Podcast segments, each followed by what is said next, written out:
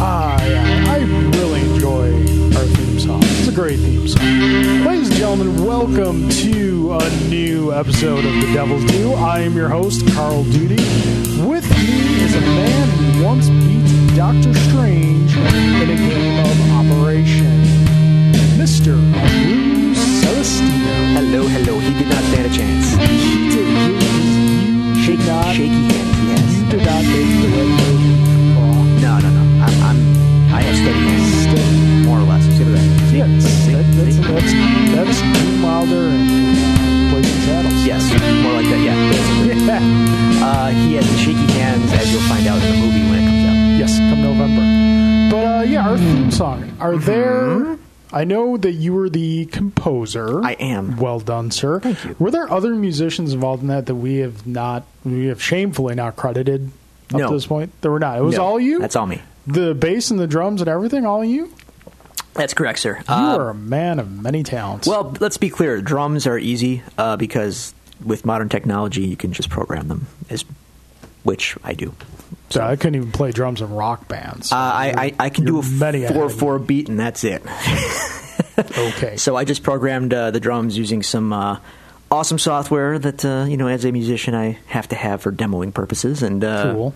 as you can see, this is half of my array of instruments in the office here. Your your guitar Including a setup bass. is not unlike Iron Man's Hall of Armors. There are many, and they are all different. Um, yeah, and like I said, this is half of them. Yes, So uh, the other half are kind of more of the stage guitars. These are more of the jammy guitars. I have a couple friends with the guitar fetishes. yeah, yeah. You, you don't stop at one, buddy. No, no, no, no. There's a lot So- of great memes out there where, uh, like, it's the picture of Ray Liotta Yeah, from, from Goodfellas, Goodfellas, yeah. laughing hysterically, and it says, "I got another guitar," and she said, "Are you going to sell the other one?" He's just laughing. yes, that's correct. Uh, here we are again, folks. Thank you for joining us. How was your week, sir? Uneventful. Nothing wrong with that. Th- you know what? You need like when you're busy all the time, especially during the summertime. A lot of us tend to get really, really busy. Yes, You need that down week of nothing. Eh, I I like to be productive, so when I'm not, I feel crummy. Yeah, but you gotta learn to just like stop, take a breath. Yeah, yeah. And then move forward. Yeah, true, true, true. A lot of uh, a lot of wrestling this week. I went to WWE SmackDown on Tuesday, and that was after watching Battleground on Sunday and then Raw on Monday. It was the first uh, Raw post uh, draft. They split the roster in, in half, basically. So Okay. half the guys go on Raw, half the guys go on SmackDown. Uh, Raw was fantastic. I I can't believe I'm saying that. And then SmackDown that we attended, it was the first uh, SmackDown post draft, and every you know everything everything is new, and we're gonna do new things, and yeah, and it was just happened to be here in good old Buffalo, New York. Cool. Um, not as good as Raw. That's unfortunate. I kind of know what show I'll be watching, and which one I will not, which is a bummer. What? Uh, what? Just quick question. What do those tickets go for nowadays? Ooh, for nosebleeds, not nosebleeds, you know, 300 levels up there, probably 30 bucks. That's not bad. It's not bad. You- Ringsides? Oh boy. O- open do- up that wallet, son. What do ringsides go for? Uh, north of 500, probably closer to a grand. Yeah. I, my dream is to have like ringside for a, a pay per view of some kind someday. Yeah. But on Saturday, for instance, I went to uh, Toronto for uh, a Chikara wrestling event. Chikara is a promotion out of, I believe, Philadelphia. Very comedic style, um, kid friendly. You can no one's allowed to swear, uh, but all the and all the gimmicks are pretty goofy. But it's fun. It's it's pretty. Oh, it's, a, alright. it's a cool event. Um, and uh, tickets to that we had ringside, ringside. And I say when I say ringside, dude, I'm talking. I I was as Wiping close. other men's sweat. I was off as your close brow. to the ring as I am to you right now. Wow. Yes, uh, it was awesome. Just to just to give the audience an idea, it's roughly what five feet. If that, Yeah. probably three to four feet away. Um, in the first match at at the, in the well, to be fair, the room was like it was at a community center, and the room was like you know the size of my living room essentially, my my, my back living room there. That was the size of the venue with the ring in the middle of it. oh dear. and uh, probably 100 people tops. Yeah. And um, in the first match, I had you know ringside, and uh, the gentleman uh, he he's some kind of goblin. He he, he A goes green goblin? No, red and black, but he was A hobgoblin. action spilled to the outside, and he points at me and he says, "You." Give me your chair, and I said, "Okay." yes, sir. And then my chair was then used in a uh, in a spot, as they call it. Did you get it back? It broke, and then the kind Did folks. you get a replacement? I did. The kind so folks proud. at Chikara Wrestling gave me a new chair, and they were Oh, very that was they were nice. very friendly. The Chikara guys, they were they were great. Cool. So, that was, so basically, Saturday went to wrestling. Sunday watched wrestling. Monday watched wrestling. Tuesday watched wrestling. Wednesday watched wrestling because last uh, was NXT in the the cruiserweight classic, the CWC as we call it, uh, was also Wednesday. So that was my whole week, and I'm I need a breather from the wrestling. See, it, it was still though an, an eventful weekend. I guess it was. I tend to take it for granted, I suppose. and an eventful weekend coming up. Big party at your place tomorrow. Yes. Excited about that. Yes. the annual summer barbecue. It's uh, it started off as a birthday party, and I guess it still kind of is, but uh, you know, it's just a big excuse to get all my friends together and eat and drink and be merry. Yeah, I do one of those every year too. So There you see. see? So for for the, for the out of towners, they might not understand. In Buffalo, you got to embrace those weekends in the summer because Yeah. they are rare. you take the weekends you can get. Yep. Do Well, stuff you because know, we'll I- be shut we'll be shut in under snow and cold before you know it. I think we're kind of in the cycle now where we're having really hot summers and mild winters, and that's usually about a five-year cycle. We're about we're about three years into that. Don't forget, a couple winters ago, man, when it didn't get above 20 degrees for about a good 60 days, and then God, the whole region ceiling, It was so it- the- great. every ceiling in the region imploded, including mine. Well, I feel bad for your ceiling, but I I prefer winter to, to summer. So Oof. that's just me. I'm weird. You're a you're you're a masochist, sir. How was your week in this sweltering summer that you clearly don't enjoy? I didn't say I didn't enjoy it. I just have a preference, and that is winter. Um, it was another kind of blah week. When you're when you have to work two extra hours a day, going at six in the morning, it kind of kills your motivation for doing anything for the rest of the week. Um, I was supposed to go over to a friend's house the other night because they wanted to watch the extended cut of Batman vs Superman with with someone who'd never seen it before, and I kind of wanted to go because I was I was interested to see how you fix an overstuffed movie by adding four or Overstuffed? five minutes to it. um, but like by the time we got like I felt bad. I was like, guys, I can't because I sat home. I started like reading some of my comics from the previous day. I was falling asleep right there in the chair reading the comics. I sympathize. So, fortunately, next week no overtime. So I will probably be more Happy dance? happy dance, Happy dance. doing the dance. So I will probably be more opt for activities. So hopefully next week will be a more active week. Cool, cool.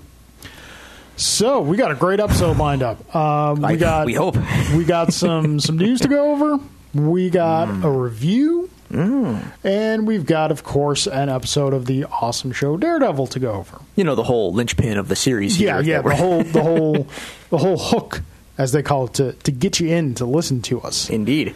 And if you listen to us and enjoy the show and want to find out more about the show, want to find out more about us or want to help us promote the show, That's important. let me say that last part again. Help us promote the show. You can reach us on social media at the following sources. If you're on Twitter, you can follow us at Devil's Due Pod.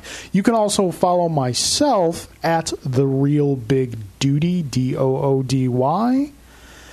And if you want, you can follow, you can like our Facebook page and re retweet our Twitters and share our posts on Facebook at facebook.com slash devils do pod.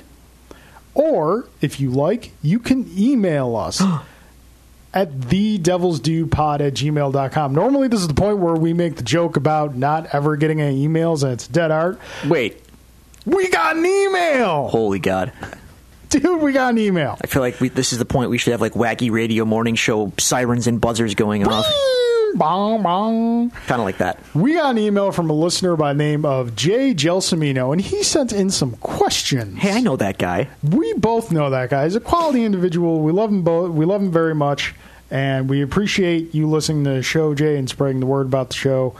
By the way, please spread the word about the show. Mm. But he sends in some questions, and dear listeners, if you're out there, if you have some questions for us, whether it be regards to comics or as you will see from this as regards to anything else, we're more than happy to address them here on the air. Send us our, your questions at whatever source you like. Um, well, we will we will start with the questions directed to you, sir. There, Oh, God. There are two questions each for each of us. Oh, Uh, the first pressure. question here I didn't know there'd be a test. from Mr. J. Gelsomino is Drew. do you have an Easy Pass tag? No, All right, good answer. no, I don't. All right, I am not that frequent uh, through toll. I, I avoid tolls if I can. all right, good answer. Second question, Drew. Yes. Do you like black licorice? No. Hate it actually. You you are you are probably in the majority of people who are under sixty five years Yeah, old. actually, yeah, it's, it's, it's definitely age delineated. When it comes to that, to be fair, I am slowly, slowly, mind you, being more tolerant of anise and, um, I guess anise and uh, Thai basil, which both of which are sort of black licorice flavors, okay, but not black licorice. No, sir. Red rope or bust. gotcha. I will allow you to ask me the questions Okay, just for diversity. uh, these are these are important questions. Actually, Okay, hard hitting. Jay doesn't pull any punches. gotcha. Carl, what is your favorite food?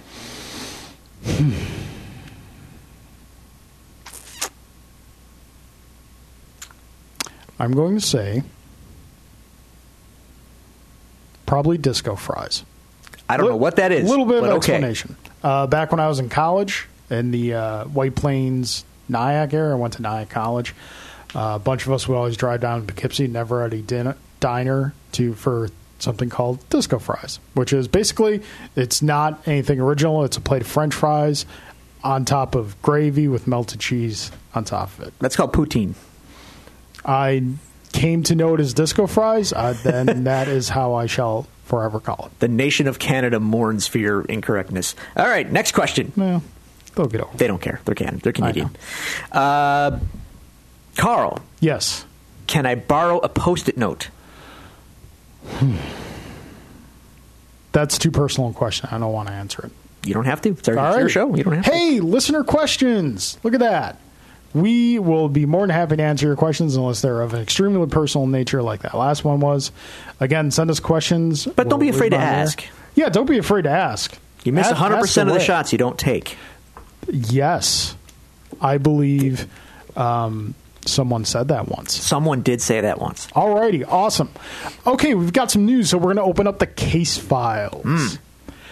As we discussed in our last episode, we uh, we record on Friday nights, and last week Friday, uh, San Diego Comic Con was just starting. Correct. and we had Netflix just kind of went early, like a sixteen year old kid on Almost prom night. prematurely, if you will. like, like a 16 year old kid on prom night. Netflix was in, done, over. But it didn't stop there. No. No. So we got a lot of cool stuff from Comic Con. At the time this episode comes out, the stuff's going to be about two weeks old. So we're not going to deep dive into all of it. We're just going to hit on the big ones. Uh, probably the two biggest panels at Comic Con are the Marvel Studios panel and the DC panel. Mm-hmm. Uh, we'll start with DC because they went first. Um, I follow on Twitter and fingers crossed, hope to one day possibly get him on the show, Mr. Mark Bernardin. That'd be fun. Um, he, you can hear him on the Kevin Smith Fat Man on Batman podcast. Is well versed gentleman, very knowledgeable, knows what he's talking about. And he tweeted that the overall sense of the Warner Brothers movie, the DC Warner Brothers movie panel, the overall feel of it was course correction. Gee, I wonder why they would do Which, that. which I think we can both agree is desperately needed when it comes to DC movies. Yes. Oh, God, yes. Man of Steel, while in my opinion not a bad movie, was not the movie we were hoping for tonally in pretty much every other sense. I think Henry Cavill is a, a really great Superman. I'd like to see him as Superman in a movie where he has more to do other than mope and pout And kill. and kill. Yes. Sorry, we're sticklers for the whole uh, and, no and kill. drop f bombs. He called he called them a mother. Anyway, Well, anyway. you know, if someone was, was jacking with your mom, like I know, that, mm, I know. you- I digress. you'd be a little pissed off too. um, Batman versus Superman was a hot mess.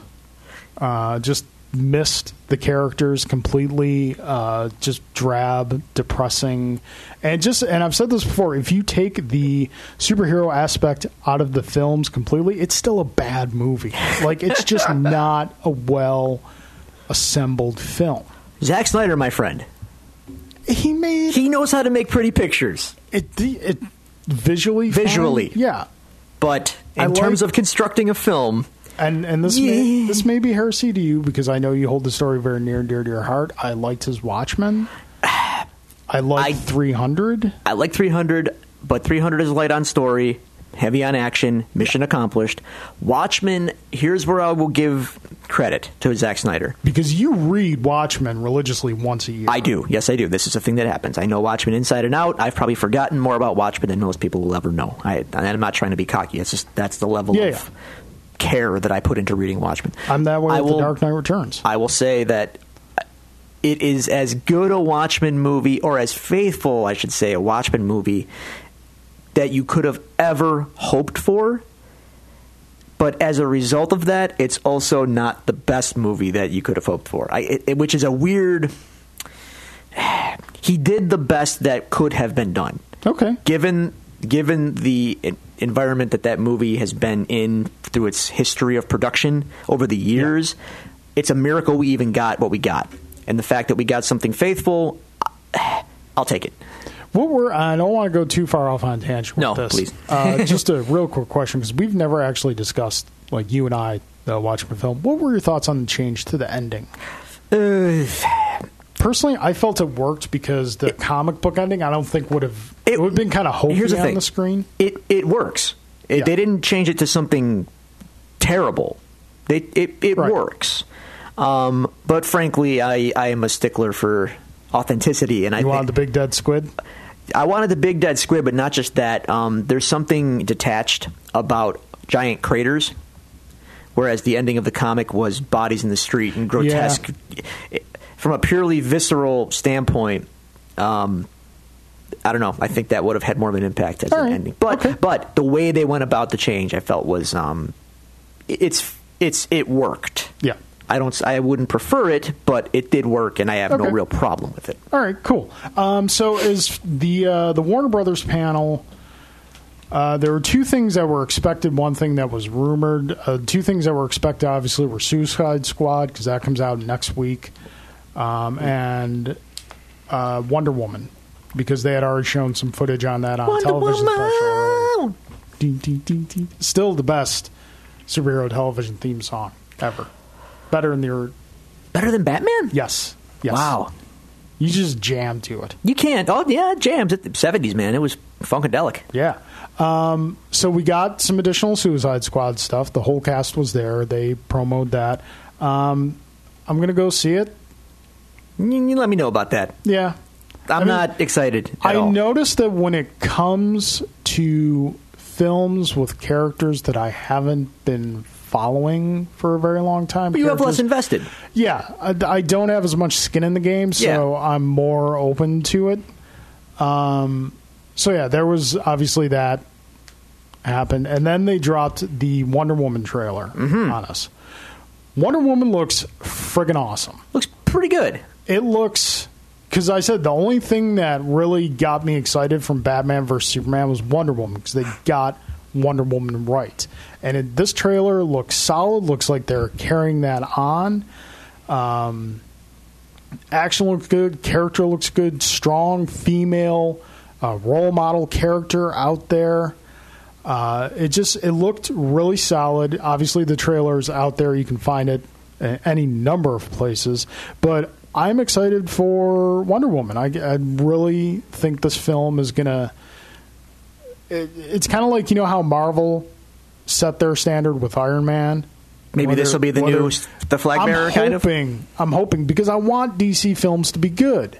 Because if DC makes good films, then Marvel's not going to get lazy because competition breeds quality. Usually. So I want Wonder Woman to be good. It looks like it's going to be good. What are your thoughts on it? Look, it looked good. I, I don't know. It looked better than Batman v- versus Superman. Um, and not to you know just because we're gonna we're gonna talk about it in a second. I thought it was the best trailer that uh, they showed at Comic Con. Okay. All right. And I still don't know if Gal Gadot can act. The best but she DC trailer, Yes, correct, for sure. correct, correct, correct. Um, but she looks the part, Having- and and and the movie looks it, as a movie, it looks intriguing and interesting. And the trailer made me go like, huh, I might go see that. Yeah. I, or I will, maybe you know what? Screw it, I will go see it. You heard it here first, folks. Uh, Um, well, having seen her as a character in Batman v Superman, be it limited, Very she- limited. She could definitely act. She's got. She's got. She had a couple lines. Let's she's let's got- let's wait. she's- Let's wait to see, see She's some got a good scenes. grasp on the character. We'll see. All right. So next thing they did, which was a bit of a surprise, because we all knew this film was coming, but we didn't think that we are going. to We thought maybe the cast was going to show up, wave, and then disappear. They've done that before. Yeah. Um, they dropped a picture of the Justice League on us, which I think is falls within the realm of expectations at a con. The the full like league assembled first like official promo shot of the picture. I really don't like the Flash. I hate the Flash costume. I'll say it. I don't care. I hate it. It looks don't like terrible. it. I don't like Terrible. I don't like Terrible. the fact that it's not all red. Because the Flash, I you don't know, like the he fact should that wear black, shouldn't he? I mean, you It's- know, I don't like, like, he the fact that does. it's armor. When you think of fast, you think of armor. Yeah.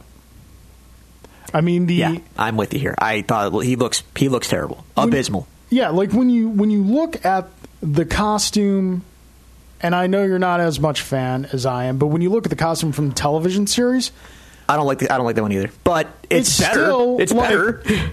like when they first unveiled it, you're like, "Oh, why is the symbol red and not white?" Well, it's Sure. white now, so you know, stop okay. your complaining about that.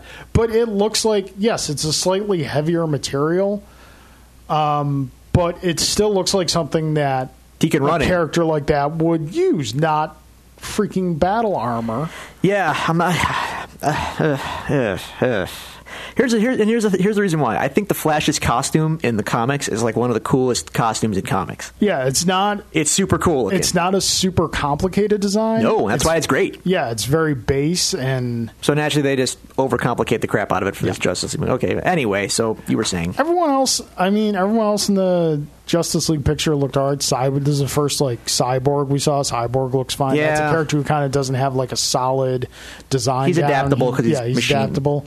Um, I wasn't super crazy about Aquaman from kind of the waist up, the whole armor thing he was wearing. I, you know what I thought? You know, what I was hoping they would have used was I thought they really nailed the design of the character in the actually the Injustice fighting game, first one they came out with because it wasn't just the you'd have to familiar. I, I haven't seen classic. it, but I'll show you a picture later. Sure. It wasn't just like the classic green and orange. It was Mm-hmm. little things here, little things there. It made it look more kingly. yeah, the, the current incarnation isn't exactly regal. Yeah, I'm okay with Jason Momoa. I think he's going to do a Um, He'll be great fine. job at it. Um, but so the, we saw the picture, you know, Batman, Superman, Wonder Woman. We've seen all them before, and then they showed not really a trailer, but what's called a sizzle reel. it's kind of a trailer. It's kind of a trailer, but it's a little longer, and they showed they pre it was pretty much an introduction, better than the one they did in the Batman vs Superman. That's for sure. Um, well, because with, yeah, it was an all right. introduction to the characters we hadn't seen yet. That, and it was also an introduction to the. Hey, look, we're course correcting our tone. We have forty percent more jokes. We're doing- actually more we're like doing a trailer seventy with the white percent stripes. Yeah, more like Yeah. seventy percent. Okay, so let's get this out of the way because I just, I just. All right, Go ahead. all right. Look, I was not impressed in the slightest. Here's why. The Wonder Woman trailer number one, I think, set a, a bar. And I'm like, oh, look, pretty good. Yeah. Okay. Then this Justice League sizzle reel comes out. Now, I'm going to tell you up front DC, Warner Brothers, has not earned a single benefit of, of the doubt when it comes to this, this stuff. No. No. So the criticism has been it's, they're too dark, they're too dreary, and frankly, as They're you no stated, fun. as you stated with Batman versus Superman, it's just a poorly constructed film. So they got problems. Yeah. Well, they clearly took some of that to heart because now everyone's quippy and jokey and hey, we're snappy dialogue and Yep. now here's where the criticism is going to come in from me. You might think, well, that's what they're doing. What they what you wanted, isn't that what you wanted? Well, c- c- kinda, but like no one likes desperation. No, no, Yeah. no one likes to, you know, no one likes to reek of desperation. No one likes, no one likes the desperate guy in the room. You know what I'm saying? Yeah, yeah. So No one likes the woman who sits outside your dorm room window staring at you. No, and ladies don't like the guys that just come off desperate. Yeah. You- You're either cool and confident or you're not. And if you're not, you're probably going to be on the outside looking in. So, and this is going to tie into another. Okay, so Suicide, for instance, Suicide Squad, right? The original trailer for that movie was like, I don't know, fairly stock. Yeah, that really didn't really stand Well, out or anything. Someone in the Warner Brothers offices must have saw Guardians of the Galaxy at some point between that trailer and now, because now the whole ad campaign is, "Hey, Guardians of the Galaxy, we got funky music too from the '70s, and we're going to market it that way." And the funny thing is that darker, more somber tone would actually work with Suicide Squad. We haven't seen the movie; we don't know what it feels like as a Yeah. movie. But, but I'm just, I'm just saying, from an advertising perspective, come on, man, I've seen this act before, and it's not yours; it's someone else's. Real quick question. Yes. Am I the only one who's noticed that the orb, a Marvel character, is in the Suicide Squad movie? Remember Oh, the big orb? Did eyeball you- the guy. big Yeah, I eyeball, saw him in the yes. tree. Yeah, yeah, yeah, yeah. I yeah. see him every once in a while. no one pops knows up. what I'm we're talking like, about right now, but I, I'm with you. Um, okay, so that's Yeah. number one. I already feel like Warner Warner's are, is already being like. Uh, uh, um, um, like they're like Principal McVicker in, in Beavis and Butthead. Are like, oh, like someone, someone in the boardroom saw the returns from Batman vs Superman. He's just Yeah. like, panic, everyone, panic. What do we do? Well, in my humble opinion, what they've decided to do is just, okay, you know what? We tried it our way, didn't work. Just copy Marvel. Yeah. I don't say that as a Marvel fanboy. I say that as someone who is, has enjoyed what Marvel has done, and it's a proven winner. And now Warner Brothers is playing catch up. They tried doing two movies in their in their way. Yeah. Didn't work out quite to their expectations. I'm not saying they failed, but they're not critically received very well. Fans don't seem to love them the way Marvel is is beloved. Yeah. And now they're in kind of scramble mode. So bringing this full circle to the Justice League tr- sizzle reel, whatever trailer, eh, they- they're they're going for that Avengers snappy back and forth. Yeah. And then um, I have a question. I'm raising my hand. Why you is sit in the front row. Why is Barry Allen Spider Man? Yeah, that's a good point. He's, Good- he's, good boy. he's- he's- he's I feel listen, Spider-Man. I feel bad for Ezra Miller because as soon as I saw him up on the screen as a fan, big fan of the television show, I'm like, you're not the Flash. you're not Grant Gustin. So that guy's got a big hurdle to overcome, and I mean, I hope he nails it. I hope he does well. I see. The thing is, like, I don't want DC films to be just like Marvel films. Neither do I. They should I have their own want- kind of thing. Exactly. I want them to feel like DC. See this ter- this eh, this is gonna this is gonna tie into what we're going to review in a moment. Um, although I'm not sure if we're gonna have time. Actually, I don't know. Um, We're at. We'll, we'll get it. we'll get in. All right. I want DC to have their own tone, Yeah. both in comics and in movies, and what they're doing in both right now, in my humble opinion, is wrong. They're, Uh, they're writing the ship in the comics. Maybe They're- now, they're- but for 30 years now, it's been wrong. Since the mid 80s, they've been chasing the wrong feel. And it boiled. It let- put it this way. Yeah, it's- put it this way. The flame has been on, and it boiled over when New Fifty Two launched. uh, Yeah. Yeah. New 52 uh, started out great and then went in the tank pretty quickly. So anyway, Um, my so point that's, being, that's a whole conversation for another episode. Um, yeah, I'm with you. I, I want the, I want them to have their yeah. own feel, their own tone. Um, We mi- want these movies to be good. Right. Mythic and, and, and big, but not violent and dark. And I think there, you know what I'm saying? Like, Yeah. and the- Like you can do violence with mythic and big and still make it work. you don't have to though. I don't want. Well, I say violence in the sense of like action. Oh, sure, but I don't. But I'm, you know, they went grim dark, like, and Yeah. you know, um, I, I don't, I don't want that. And Yeah. uh, I guess this might be a good segue, but maybe not. Segue Well, into the uh, the lighter side of things, which came in the Marvel panel. yeah. Marvel gave us the goods as always. We got Well, hang on. They gave the people in San Diego the goods. yeah, yeah. They didn't. I haven't release seen a anything. lot. they didn't release a lot like they did last year. I don't understand why. At least DC gave us what they showed us. Yes. Uh, Marvel. Props for that, Warner Brothers. Marvel Thank you. released a doc, new Doctor Strange trailer, which Looks good. was expected. Yep, looks great. Uh, with that will be coming out in November. Um, then we got the stuff that was shown from Guardians of the Galaxy 2, which is coming out next May. I didn't see it, They but I haven't heard about shown it. Any of it? Yeah, they showed stuff. We've heard stories. Then they showed um, Thor. Thor, Thor Ragnarok, yes. They showed the Planet Hulk armor Um, mm. that apparently Hulk is going to wear. That I actually have seen pictures of. Uh, That's exciting. Yeah, I'm excited for Thor Ragnarok. Um, did they show? I know they brought the cast out. Did they show any footage of Black Panther? No. Okay. No, just cast. Which is funny because then they went and showed us footage of Spider Man Homecoming, which is further out in the release calendar than Black Panther is. Spider Man Homecoming, everybody's saying the same thing. Feels like a John Hughes film. That's okay. Yeah, that's. I've never been crazy about the Vulture, but at the same time, Michael Keaton is Dude, apparently look. playing um, him. It's Michael Keaton. I know, I know, playing yet another Birdman. Yes, but a, but a villainous one this time. Yeah. Not then again, if you've seen Birdman, uh, you could argue that the Birdman character was villainous as well in, in Birdman. But Yeah. So, yeah. Why didn't? Why can't we see the? Things? I don't know. They they did, and I want to see the thing. I want to see the things too, man, really badly actually. But uh, Kurt Russell, Yes, for those of you who don't know, Kurt Russell is like the coolest guy in the world. Kurt. Kurt Russell is who I want to grow up to be. it's too late for that, my friend. Kurt Russell is a manly, manly man, and he Yes. is playing Star Lord's father in Guardians, He's playing a character called Ego.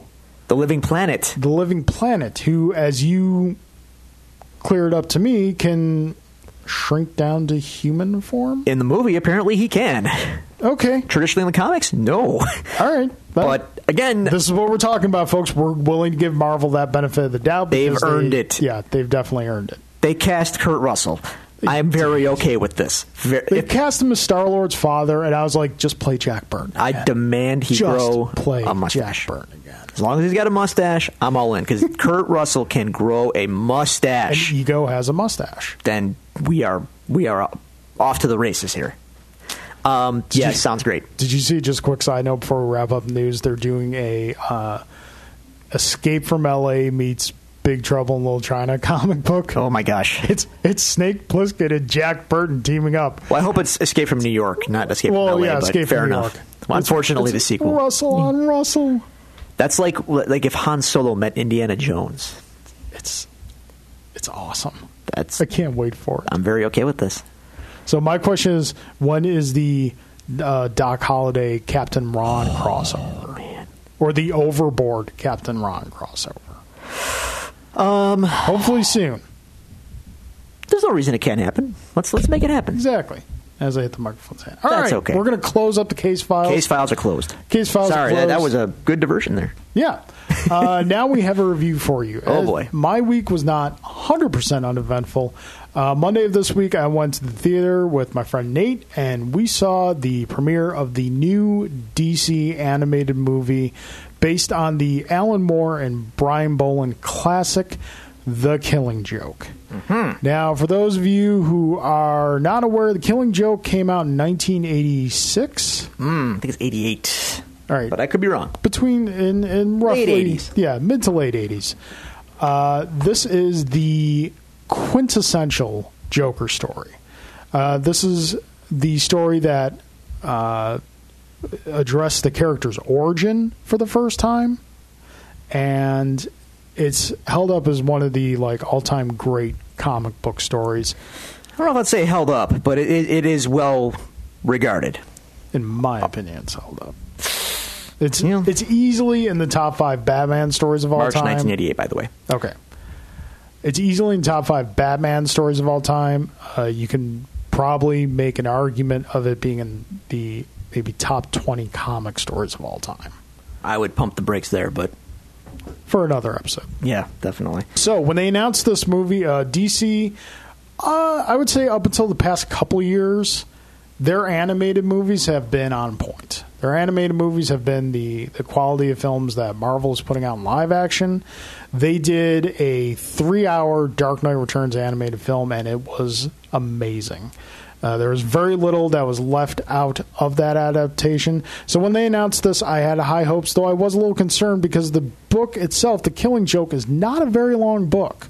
If you've read it before and you're not like fully digesting it, you can get through it in like 20 minutes easily Sure. so there was that kind of concern, and then they announced that they are doing it as an R-rated film, which I was happy about because the content of the Killing Joke is very mature. I mean, I'm not talking like porn here or anything. Well, but it's- I- it's it's it's, it's a mature story. So, and all this is coming along. They get Kevin Conroy and Mark Hamill to voice Batman and Joker, who I'm sure we can both at least agree on this are the quintessential voices for those characters. Absolutely. When we read the comics, those are the voices we hear in our heads. Yep. Definitely. About a week or so before Comic Con, they announce about the additional material that's been put into it to extend the story. And when I say additional material, I mean there's about a half an hour to 45 minute prologue before you actually get into the Killing Joke story itself.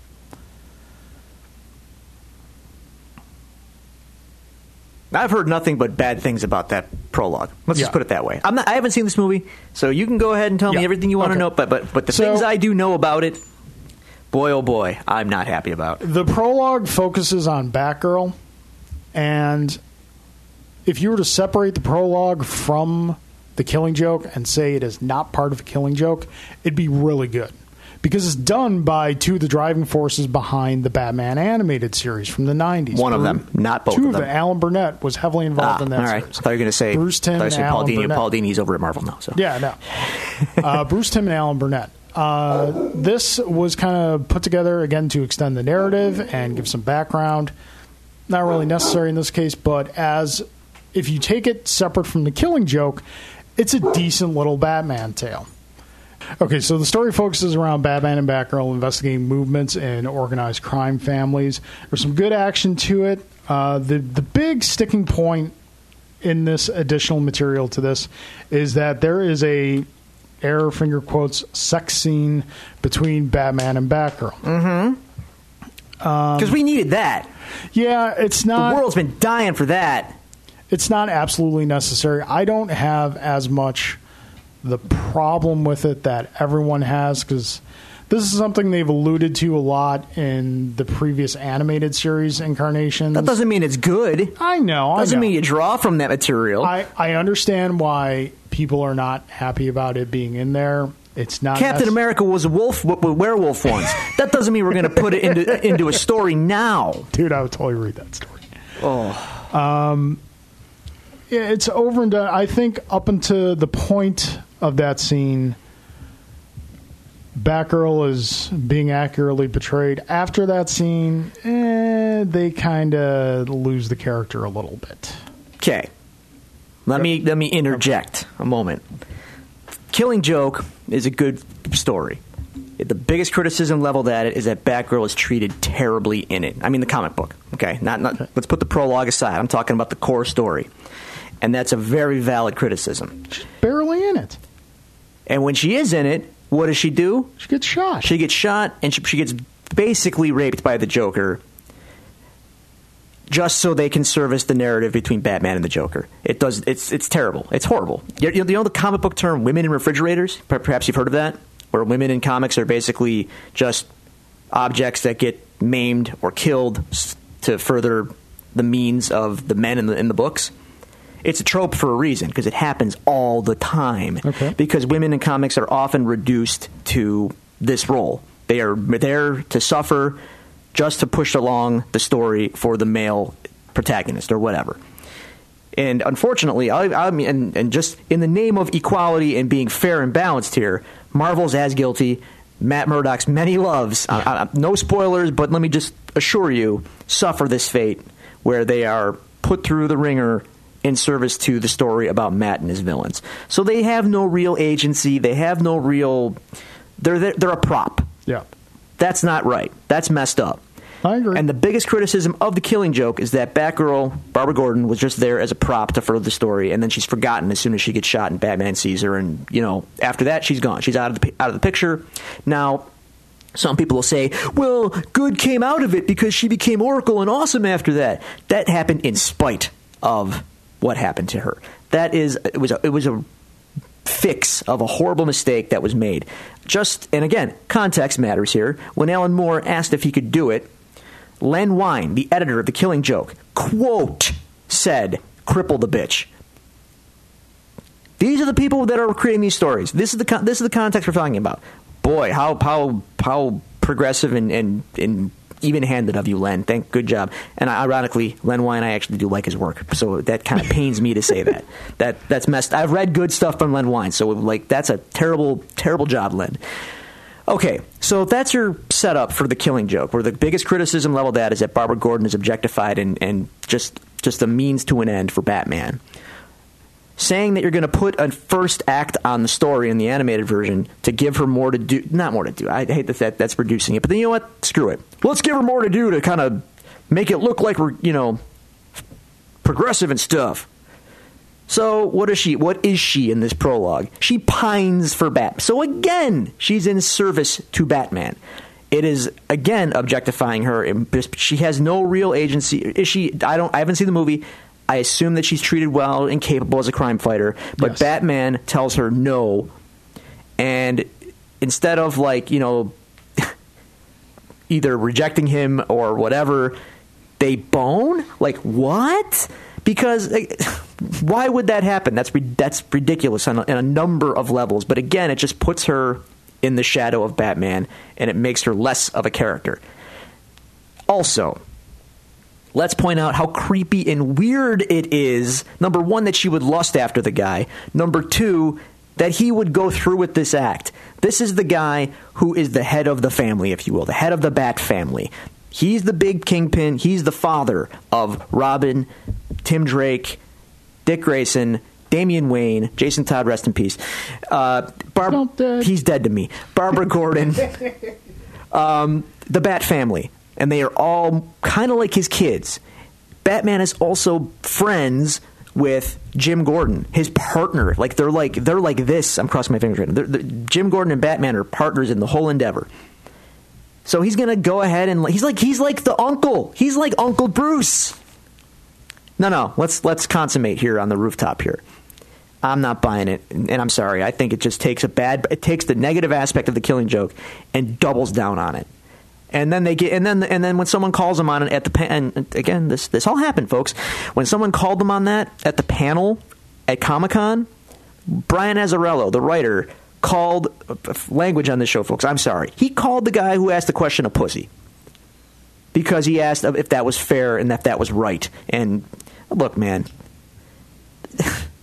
you you got to do a better job. That's that's all I'm saying. No, I you get got to it. you got to do a better job. I'm not saying your perspective is wrong. I'm, I think you raised some very valid points. Uh, we don't necessarily see eye to eye on the context of Barbara in the comic book itself, but you, you, you're you're voicing an opinion uh, shared by many as far as this animated treatment of the character. No, even in the goes. book, the book, the book thing, the book criticism is va- is very valid. It's been leveled at it for years. I didn't say it wasn't valid. I'm just saying we don't see eye to eye on. Fair it. enough. As in the same But- way we don't see eye to eye on the end of the book. Uh, yeah, controversial. Well, hang on, That, that, hang well, on. th- that's we're we're we're running kind of long here. We're running long, but again for another episode. that ending can go either way. That's all I'm going to say. Oh. But now we get into the actual part of the animated film that is based on the book itself. I've heard all that is great. it's good. It kind of lacks the emotional punch of the book only because the animation style is like kind of a a little more detailed version of the classic animated series style. Yeah, it's Bob Boland's work is Boland's art is so fantastic. detailed and just beautiful to look at. He's he's that dude can draw and yeah, the emotion in that story is conveyed through the artwork. very much, very very much. Where in like the Dark Knight Returns, in my opinion, the emotion is conveyed through the words. Not to say the artwork in Dark Knight Returns is bad, just say that with Killing Joke, it's more through the artwork than it is the words, even though obviously the words are an important part. Sure, sure, sure. Um, but yeah, the the Killing Joke part of it was okay, except for a brief musical number that kind of took me out of the the story for a bit. But yeah, it kind of lacked the emotional punch.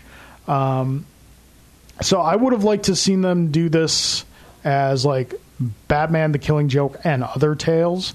Just do The Killing Joke as like a forty-five minute piece, and then do like one or two shorter stories. Sure, okay. After that, like the ego story that Darwin Cook did with Paul Dini uh, some years back. That's a very short story. You Could have done that. So yeah, um, it's it was good, but still a kind of a disappointment for what I was expecting. okay. Do a better job, Warner Brothers. That's my. I guess that, that, That, that's the message of the show. that's Do my a better message. job. Do a better job. Don't because unfortunately, uh, I I th- I think anyway that they have a more of a bad rep in this area than their distinguished competition at Marvel. yes. Um, Yeah, I, distinguished competition. yeah, I see what I did there. Yeah, stand Uh, up. and I think that they have a history of it, and I think they need to. They got whatever whatever is going on over there. They got to change it because it's just you, you, you got to do a better job. You just Yeah. got to. Maybe Wonder Woman, as I say this, will Hoping be the catalyst Wonder for Woman change. Will be the the the movie that turns the tide. I hope so, and I and co- company wide, Yeah. I and hope so. again, we want these movies to be good. I want all of it to be good. We want them to be good. More the All merrier. right. So Can we crush an episode recap in like 15 minutes? That is the question. probably not, but yeah. it's all right. I apologize, dear listener. The length of this episode is my fault. Notes, notes. Notes are being taken out. Okay, But we can, we can Daredevil. do it. Maybe we can. Maybe we, maybe we can. Daredevil episode four, titled "World on Fire," which is also the title of a Sarah McLaughlin song. I did not know that. I like Sarah McLaughlin. I know she makes me sad when her commercials come on TV. Oh God, I can't 'Cause watch they're- those commercials. I know. those, those like SPCA commercials. Yes. You know me, dude. They I'll- just- I'll- oh, geez, we're all about dogs. You show me a suffering animal, I will break down. Oh God, change the channel quick. Yep. Yeah, damn those things. Okay. She's like, "Hi, I'm Sarah McLaughlin, and I'm about to ruin your day." Damn it, Sarah! Exactly. and that song she did for Toy Story 2. Oh, If you boy. can get through that song without opening your wrists, you've got something good going for you. All right, we're gonna open up in uh, the bathroom, and Claire gets out of the shower. Yep. And she's looking in the mirror, and she's all banged up a little bit. And as I note, I still think you look good, Claire. exactly. She, you know, Sorry. she Can't help wears it. bruises well. That sounds weird, but it's meant as a compliment. Oh Lord, said said the Warner Brothers DC guy over there. Maybe, hey, now. Hey. I kid. I kid. Maybe at that part. okay, fine. so Claire comes out of the bathroom. We see that she is actually at Matt's place. Uh huh. And I yeah. So th- did they? Well, the Russians know where she is, so she's got to have a place to hang out. Uh-huh. So why can't she hang out at Matt's place? Because she know Matt's, you know, the, the man in black. Matt, Matt, Matt. Um, but he does uh, go over her wounds actually, and Yeah, this he's is an taking interesting care bit of of her. exposition because he's taking care of her now. that She's been assaulted by the Russians, and um, we get more insight into Matt's powers. We and get like we get a a, first really full in depth explanation and visualization. and I think the only visualization this season. yes. Could be wrong, Of- but I think so. I think so. Yeah, I think you're right. Of Matt's powers. So he can hear the fractures in her bones. Yes. He can taste copper from blood in the air. And immediately you're like, "My god, this guy can hear heartbeats, he can he can taste Yeah. changes in the air pressure." And he explains to her how he can see without seeing. He sees it, he says all kinds to come together to form an image. Right. She asks, "What does the image look like?" And then we see the image. and He says, "A world on fire." And Ah, the title of the episode, see? Yeah, exactly. And it looks like a very uh, like flame. Very outline. different than the movie. Do you think I had a question written down here? Do you think the series should have done more of this, more visualization of his powers? I feel like it should do it only if only if it's pertinent to the plot. I, I, that's a weird thing to say. Um, No, I get what you're saying. Like if if Matt needs to, if there's something that no one else can see in the room, but it's relevant information, maybe to do it. But I I actually like that it's done sparingly. I don't necessarily need to see it all the time, um, because the show does such a great job of showing him utilizing his powers in other ways subtly without holding your hand. Uh, um, I don't necessarily need to see it all the time. Yeah. Okay. All right. Uh, then after some uh, conversation back and forth, we have our first kiss. Matt, you hound. Oh. Man, he, I, what did I say last week? Like a record. Yep. Yep.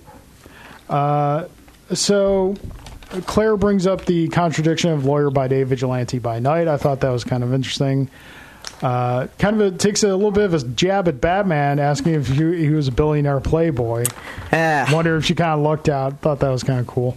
But yeah, uh, the first kiss clearly the tension's been brewing between them for a couple episodes now, and this was not unexpected. No, not Uh, but necessarily. it doesn't really go very much beyond that for the time being. We get into that later in the episode. But she does uh, say that she heard a name from the Russians, that Yeah. being Vladimir. So we then cut to Vladimir, right? Well, uh, really No? quickly, Matt talks about going after Fisk before she mentions Vladimir, Hmm. and Matt said, "You know, if I can cut off the head of the snake, the body will die." Here's my question: Yeah. Does that ever work? I'm Well- not talking about like literally cutting off. uh, Clearly, if you cut off the head of a snake, snake's gonna die. I think But- what Matt is failing to take into account here is uh, consequences of that. yeah it's Fallout. li- It's, like it's like killing uh, Osama bin Laden, and expecting it's going to end all terrorism. And that's just Yeah, not yeah, yeah. realistic. no. So, yeah. Then But yes, Matt's new at this. Matt is new at this. So as you mentioned, we cut to Vladimir. Now, Fisk's offer to take care of the man in black has been accepted, as we find out. and we see Vladimir's kind of falling in line a little bit because he he's about to say Mr. Fisk, but then he stops himself and says, Correct. your employer." Right. Um, he he yeah he he's fallen in line, and um, Wesley is playing coy and says, "Hey, where, "Where's your brother? I don't Don't know. see your brother." Haven't seen him." Um, obviously, the death has been pinned on Daredevil. Yes, the one of his cronies comes in says that they found him. Uh, they bring Vladimir to his brother's body, the not Willem Dafoe brother, That's correct. uh, and they find a black mask in his jacket. And Wes- convenient, isn't it? Yeah, Like- Wesley's like he's sending a message. oh, convenient, isn't it? Yeah, this was I, I wasn't crazy about this whole. I think this is a great episode, but that Yeah, part no, no, no. the that episode part was good. That part I was just like, eh, it's a really? weak- You're putting a mask in there? It's a weak like- setup. It's a little weak. Yeah, if they didn't think to say like, "Oh, he's sending a message," I would have been like, "That's dumb," but uh, we'll, we'll give it to you. Yeah. So Vladimir is understandably upset and tells everyone to get out on the streets, find the man in black, bring him bring him to me. Yeah. Now, um, they are hosing down the cu- the truck. we cut to the, the we cut to a, uh, a cleaning shop or vehicles. They're hosing down the brain and skull from the truck. Yeah. And as I am noting, as I as this show is making me do for some reason, I just had a note, um, another Pulp Fiction note. Uh, To be fair, Jimmy and Jules had a much harder time cleaning up their They car did. than they than they have They here. did. At the same time, they weren't as uh, la- as neat about No, it was a quick and dirty job, and it was also the full interior of the car. Whereas this is the exterior mostly, so it's easy to Yeah. hose down. Um, now Fisk shows up, and all the gang heads are there. So this being is Madame the first Gao, time we see Owsley, Miss Fisk meeting with the crime families. right? Now he um, confesses to the gangs that he took the dude's head off. they are not happy about it. Yeah. Um, especially Leland Owsley. He's so cranky. He's He just really is. all he does is complain. Um, interesting note here. He takes full responsibility, but he says that he's going to, you know, the Russians are We're out. going to do this anyway right. at some point. Russians are out. Everyone's going to get equal share now. What- Well, one more share basically Yeah. is going to be split amongst Madame all of us. Gao is vocal about this as well, I noticed. Well, the Russians were trafficking her, her product. They, they they owned the cabs that distributed the heroin. So um, now that they're done, she has a lot at stake. Fisk assures her that for in the meantime they're still going to do it, but once they're done, once they're out, out, Fisk has taken it over, and she's not going to miss. Business, business is Not not going to gonna miss a beat. Also, I should note that um, in this scene, Fisk and the hand guy, well, the Japanese guy was that Yeah, his- Nobu. Nobu They they they allude to a previous agreement. They kind of start laying the groundwork for what we see later. Uh-huh. A little bit in this season. Little, but next and season. Then next season. Yes. Major. Spoilers. And then also with Fisk and Madame Gao, they clearly have a, a history of some kind. They go into, and obviously we find out a little bit more later in the season, but Fisk seems to have a respect for Gao that supersedes his respect for Nobu and Leland. no one respects Leland. Well, no, because Leland's a cranky old miser. yeah. But there, you kind of see in the scene where the pecking order is from Wilson's perspective. Sure. Of the crime family. Yeah, yeah. Um, now, uh, we're- we cut back to what the Russian, the alleyway, the the the, the, the cab. Yeah. Now, Great the Russian- cinematography in this scene. the spinning inside the cab. spinning camera Interesting. inside the cab, yeah. I wonder. I now much like I'm, I'm I'm sorry, but the fight scene is awesome as it was in the hallway. One shot, but I know that they cheated a couple parts. Sorry, film nerd. Um, I wonder if they cheated anything in that revolving uh, camera shot inside the cab. It was because that was really well done. Yeah, it was me very not being cool. a film nerd, it doesn't seem like they did. Uh, but yeah, basically, you're inside the cab for the whole time. There's a blind courier from Madame Gao. The Russians go in. The camera pans over. You see Matt. Russians then- come out. Action happens. Yeah, commence then- the jiggling. Um, Matt, um, I have to, I have to say, man, very reckless here. That poor, that poor blind guy in the cab, dude. He gets him shot in the head, Yeah, and now we're again Pulp Fiction. Shot in Mm-hmm. Yeah. that, shot in the head in the, in the car. shot him off in the face. oh man, I don't know what happened, but they hit a bump or something. The gun just went off. oh my god! Don't get Um, me started, please. yeah, we could Yeah, do a yeah. whole podcast just on Pulp Fiction. Then the cops show up conveniently after Yeah. Matt beats some info out of uh, some Russian gentleman. Yeah, he's Matt is looking at this point now is looking for Vladimir. Right. Vladimir, the guy that the Matt's beating up, says, eh, "Coincidence. We're looking for you too. Mm-hmm. You you killed Vlad's brother." Then the cops arrive, Yeah, and we have a parkour escape. He parkours up the wall. runny, flippy, jumpy. I'm okay with parkour because it kind of It's like fine. I know it's kind of becoming an overused trope in action films, but It's it kinda- practic- it works. Yeah, it works. It gives us a sense of stuff we've seen in comics all the time and how it might actually work. For Daredevil, it works very well because Yeah, he's, without- again, he's a regular guy. Yeah, without switching to like a CGI character or something like that. Um, then we're at- Senior Foggy. We're at Nelson and Murdoch. Warm home, Nelson and Murdoch's offices are. It's a, it conveys, at least to me, conveys a sense of warmth and welcoming. Sure. no, they're like, That's their gimmick. When like, you know, we f- flash forward later in the episode, we're at uh, Lee, uh, Landman and Zach, very cold. Oh, sure, sure, sure. Corporate. Business. Yeah, yeah, yeah, Yeah, yeah. So uh, we're introduced to uh, Miss Cardenas. And her landlord is is trying to force her out and strong arm her slumlord. out, slumlord, what, Force her yada out. yada. Um, so as it turns out, the landlord is being repped by Matt and Foggy's old firm. They agree to take this woman's case, by the way. So they're gonna Yeah. they're gonna stick up for her and try and get things back under control at her apartment, her apartment building, apartment building. Now, we see one thing I noticed here, which is funny. I think they did this episode. We see a quick flirtation between Matt and Karen. Matt and Karen. Yes, when the Miss I miss it? Cardenas is speaking in Spanish. Yes. and Karen kind of can interpret her, mm-hmm. but Matt fires in. It's clear that Matt is fluent in Spanish. And Karen's like, "Well, would you like to do the interpretation or not?" And Matt's just very—it's very quick, and they move on and scene. He's like, "No, I like the sound of your voice." Ah, Matt. And then she gives the little look, and I'm just like, Matt, you're not good at relationships. or he's really good at him. No, he- no, see, that's the thing. I, I don't think it's that he's necessarily a player per se. I just don't think he's good at relationships. Well, he's lying to his best friend and and his secretary. He's leading a double life, so Yeah. he- rela- relationships do seem to be a little. I don't think he's good strained. at and romantic relationships. spoilers, given his history with Yeah. these sort of things.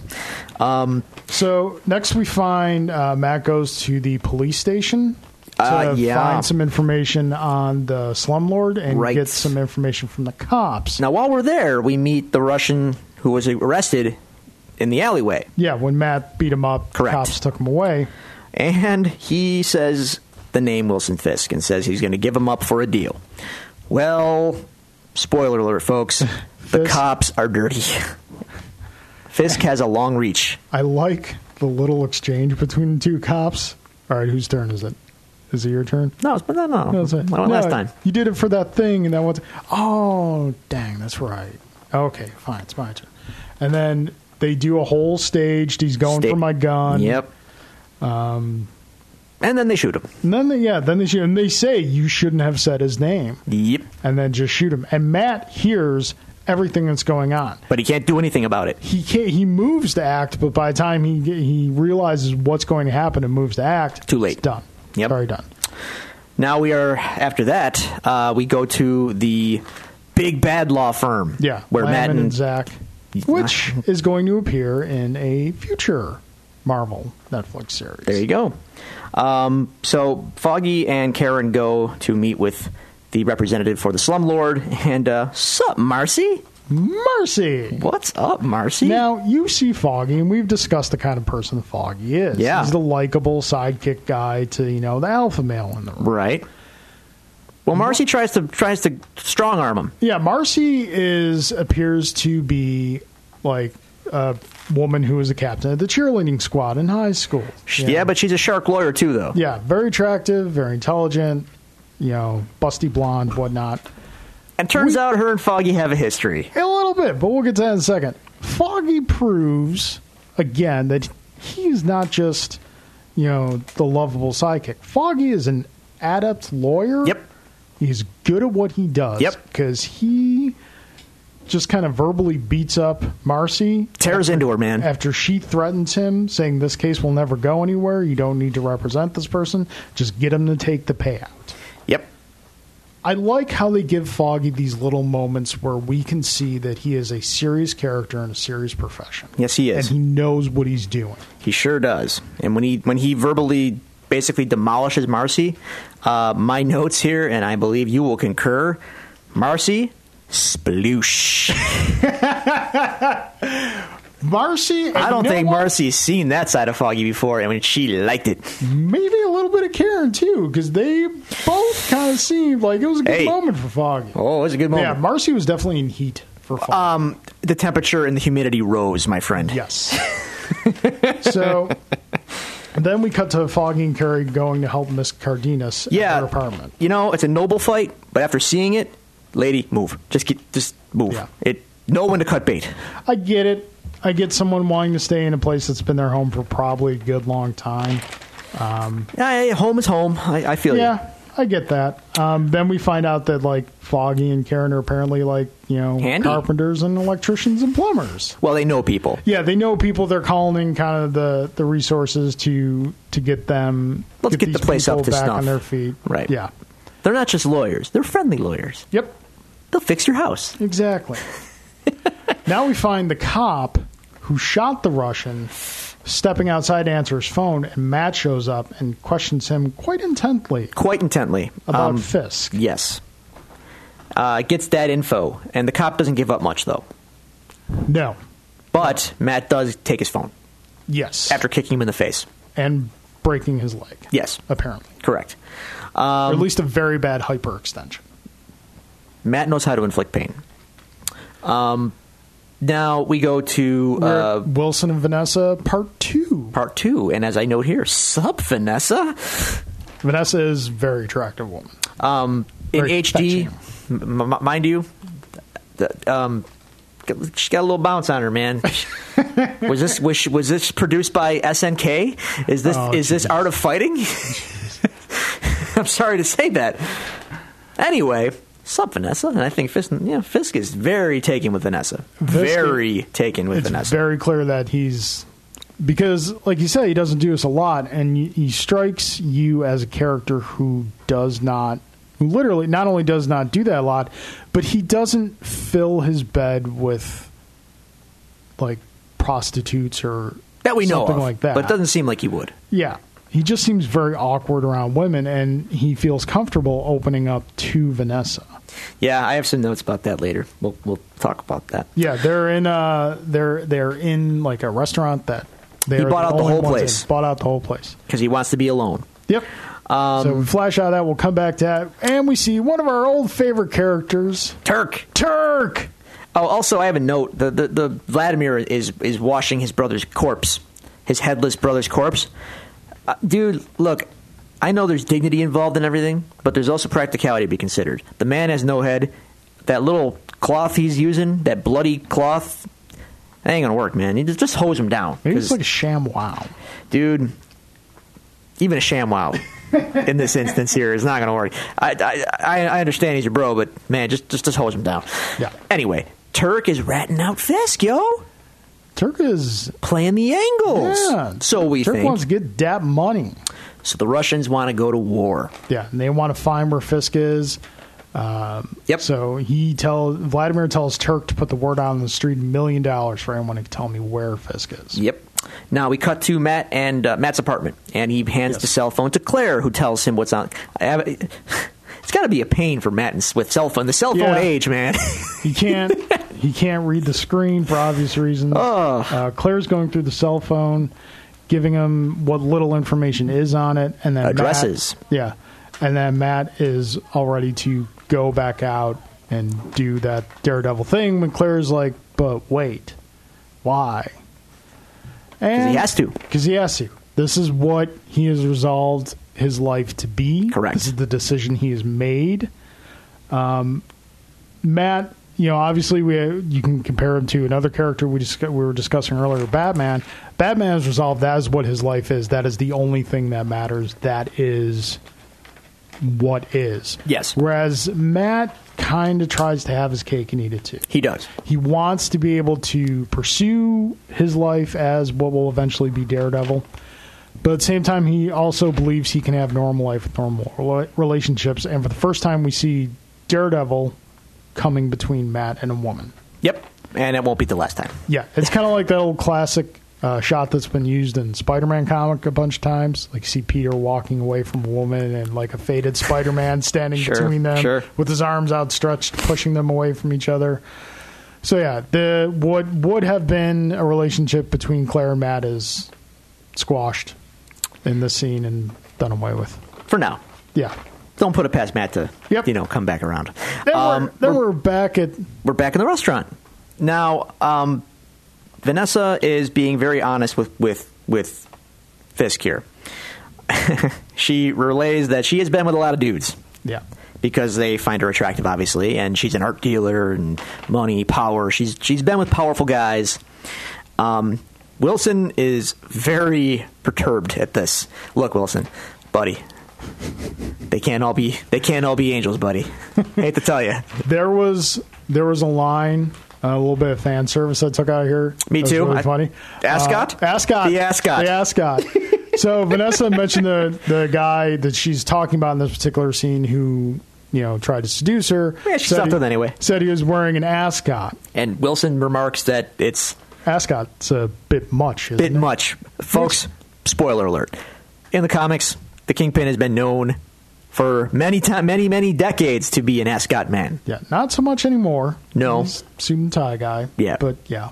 Ascot. Look up Kingpin comic book design online. Did John Reese Davies wear an ascot? No. Damn it. Well, eh, I don't know. we'll have to find out when we review that for the Oh, show, God. which is gonna happen. All right, we're on, Make we're your- on Ascot watch. Um, so he he's he's a little eh, uncomfortable about about her past, but you know what? Like I said, man, especially when you get older, my God, it's Yeah, Look, dude, we are both fortunate to be married to wonderful, wonderful Yes. women. But I've known some friends of mine who have had to be out there. Oh. to use the modern parlance, uh, it's not fun. hey, man, at this age, people have people have seen some action. You're not going to find the one person hiding that's been hiding in the closet chased for 40 years. it's very unlikely. Although I have to, I have, I have a feeling that Wilson might be that guy. Just putting that Quite out there. possibly. Just putting that out there. Another note I have from the scene: this is the second time Wilson uh, motions to his cufflinks. which are talked about. They are his father's. Yeah, he mentions He wears that them there's every father, day. Wears them every day, and we're going to learn very much about his father in an upcoming episode. Yep, big De- time. Yeah, definitely. Now Looking forward Fisk to knows that episode. that Vanessa has a gun in her purse, and she tells him, "Do I need it?" Yeah, And he basically says, no, as long as you're with me, you're safe. Yeah, Vanessa's like, "Do you think me?" She says something to the effect of, "Do you think me stupid enough to come here with you and not know She knows- the type of person Yeah. that you are, the type of business you do?" She's basically saying, "Listen, I know you're a criminal. Yep. I know you're mafia or whatever." Yep. But that don't mean Yeah, she's drawn to him. She's very but drawn to She also understands, you know, got to be safe. Yes. Now, uh, Fisk goes off and says, you know, all this stuff about he doesn't like being, you know, what he is, and he doesn't like inflicting pain on people, and it's all a means to an end, and yada yada. You know, he might believe that, but I don't believe it. It's he, kind of bears his soul for himself and his vision for the city in this Sure. scene, and yeah, you kind of got to ask yourself: Is Fisk being hundred percent honest here? I think he thinks he is, but deep down, that Yeah. dude likes inflicting pain. That's Yeah. how he gets to, to that yeah, position. and and we see in that episode that we mentioned that's coming up when they give us Fisk's background, why he may like inflicting that pain. sure. Yep. So Big time. Yeah, but this is another one of those scenes that kind of develops Fisk more, gives us more insight into Fisk. Sorry, I'm reading my note for the next scene where I've- Foggy declares to uh, Karen that Matt dates a lot. Ha! You have no idea. Really quickly before we get Sorry. to that, I've got a note here. la- My last note for the date scene.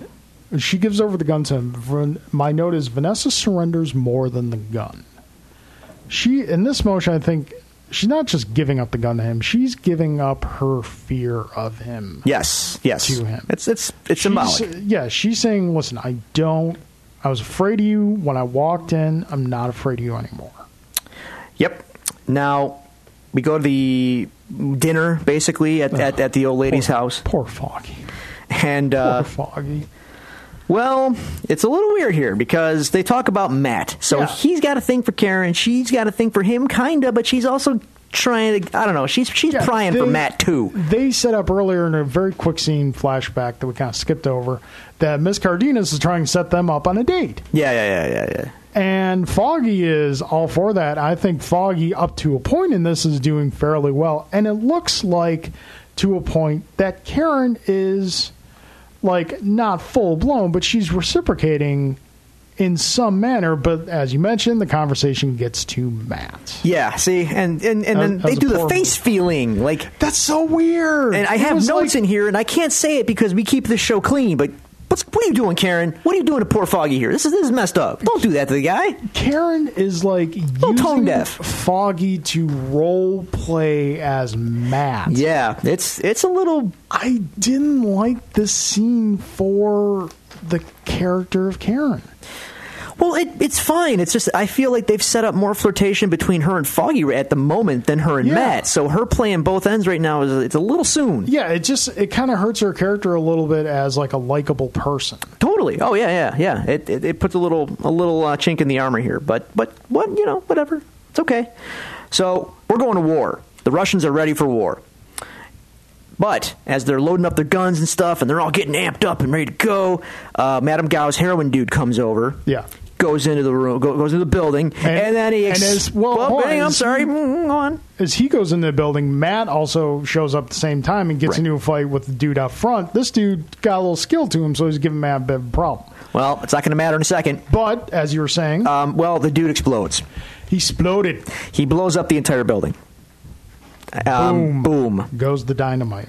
Lucky Matt was outside and not uh, hit by the blast directly, although he is under some rubble and a Russian fellow when he wakes up. Yeah, he used the Russian as a shield to the door that was hurled at him by the explosion. But spoilers, it's not just that building because then another building blows up. Yes. Remember And those then it- addresses we talked about? yes, the And address is from the phone. Well, all those buildings blow up.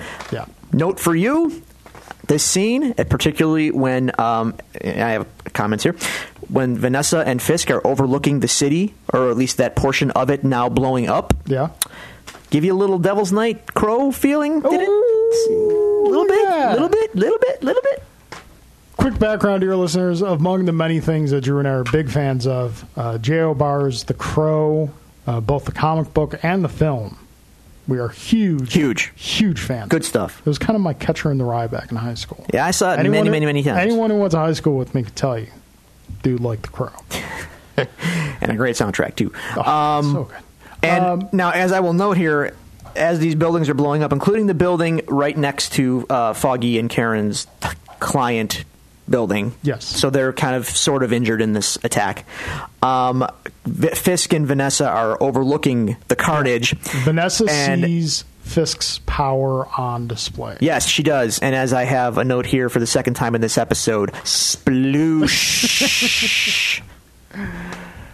It's I- you know what I think it's I don't think it's as much that oh, I do. I think that like Vanessa because Fisk gives an explanation that is not 100% honest but also not 100% false either. And Fisk is like, "Did you hear the story about the little boy that was you know, kidnapped by the Russians in front of his father and so on and so forth. Those are the pe- the people in Yes. those buildings are the people who did that. And Vanessa kind of has a moment, at least from my interpretation of it, she has a She moment where paused. she just she kind of gives in to that voice that all of us have that whether and not to make this political or anything, but you know, capital punishment, whether you agree with her or not, she kind of gives in that darker side of herself, saying, you know, good. Yep. Yep, Yeah. yep, yep. And again, sploosh. Yeah, she gives him the that, and she also she gives him the. This is I think kind of the last act that Fisk does that fully wins her over. She likes power, man. Anyway, so Turk is working some angles here, as we find out. Turk gets a payday. Good old that whole Turk. that whole ratting out Fisk thing. He No. was supposed to He do was that. set up. Wesley gives him that fat cash. That's right. Someday, You know Turk. what? Someday, Turk, you're going to have your moment in the sun.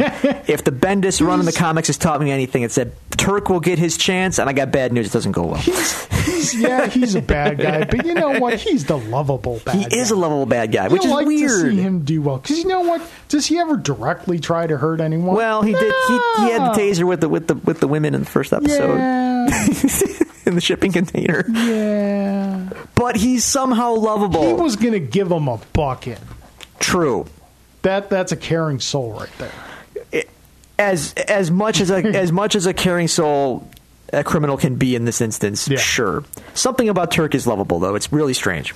It really is. So, uh, Matt Vlad survived the explosion. Yeah, he's running away. Matt's Matt- not going to let that happen though. Yeah, Matt tracks him down, lets the devil loose on him for a little bit. Um, the Roy's is about to kind of give him the final knockout punch. The cops show up. Matt puts his hands in the air. Episode ends. That's that's it. To be continued, and uh, no flashbacks this episode. Right. that a first? that That's the first. Yes. Yeah, first episode without a flashback. that it. Wow. Took him took him five episodes. Good catch, sir. I try. I try. So, what'd you think? Any parting thoughts on the episode? Uh, I, I actually, in, in reviewing this episode, it's a, it, I like this one a lot. It's really good. Um, Yeah. The, the fu- the to be honest, the um the Fisk Vanessa stuff is the is the is the best stuff in it. Yeah. You get a lot of really good character moments between the two. You see them kind of come together. You get a lot of background on Fisk and his motivations and the kind of person he is and his machinations being you know put into play. Good episode from that. Uh, perspective from a character development it, standpoint. it seems that Matt's character development has kind of momentarily plateaued. Well, he's on a mission right now. He's He's got one we focus. kind of know who Matt is, and what he's doing, so on and so forth. But Yeah. The character developments of those characters around him, Fisk, Vanessa, Foggy, Karen, uh, continues to be that unexpected surprise of the show for a first time viewing. You know, yeah, the show's called Daredevil, but we're getting a lot of really great characters that are getting flushed out. That's the beauty of having a television show is that you can you can do Yeah. that. You have time to expand all these all this stuff and really get into their into the relationships and and how it works, and you get invested. Whereas a movie, you have you know you got two hours or so to kind of make it all work, and like, like Batman versus Superman had about a zillion elements they had to introduce and make jibe, and it didn't work. So Daredevil's got 14 episodes to kind of get all this stuff put into play, and they, and they do a great job of doing that. Yeah. You get you get to spend a little time with everybody and understand everyone's motivations, so that when the payoffs happen, they're really satisfying and they're really good. Awesome. I agree. Um, any closing thoughts on our episode here? This Another- one is- another bigger one, but Oh, So much, so much. I haven't heard any complaints from the listeners yet. Okay. But, dear listeners, if you do want to complain, Please do. you Lord wanted- knows I, I would. if you want to complain, if you want to ask us questions that we can read on the air, if you want to just communicate with us, we will communicate back to you. You can follow us um, on Twitter at Devils Do Pod. You can search uh, the Devils Do on Facebook or facebook.com slash Devils Do. Or you can email us your questions, which will get read on the air, whether As they you be found about out. the show or a personal matter but not too personal because you know post-it notes that's not something the gentleman discusses in polite society uh, you can email us at the devils do pod at gmail.com thank you so much for joining us for another episode court's adjourned don't do it don't do it Carl, I Uh. could change. If I could change, you could change. Everyone could change. You did- He's in Guardians. Come on. You gotta you gotta give it to me here. okay yes sylvester stallone is officially in the marvel universe but he is not in daredevil which contrary to everything else on the show this show is about daredevil The first half but begs to differ today. But I court court court's Court's turn.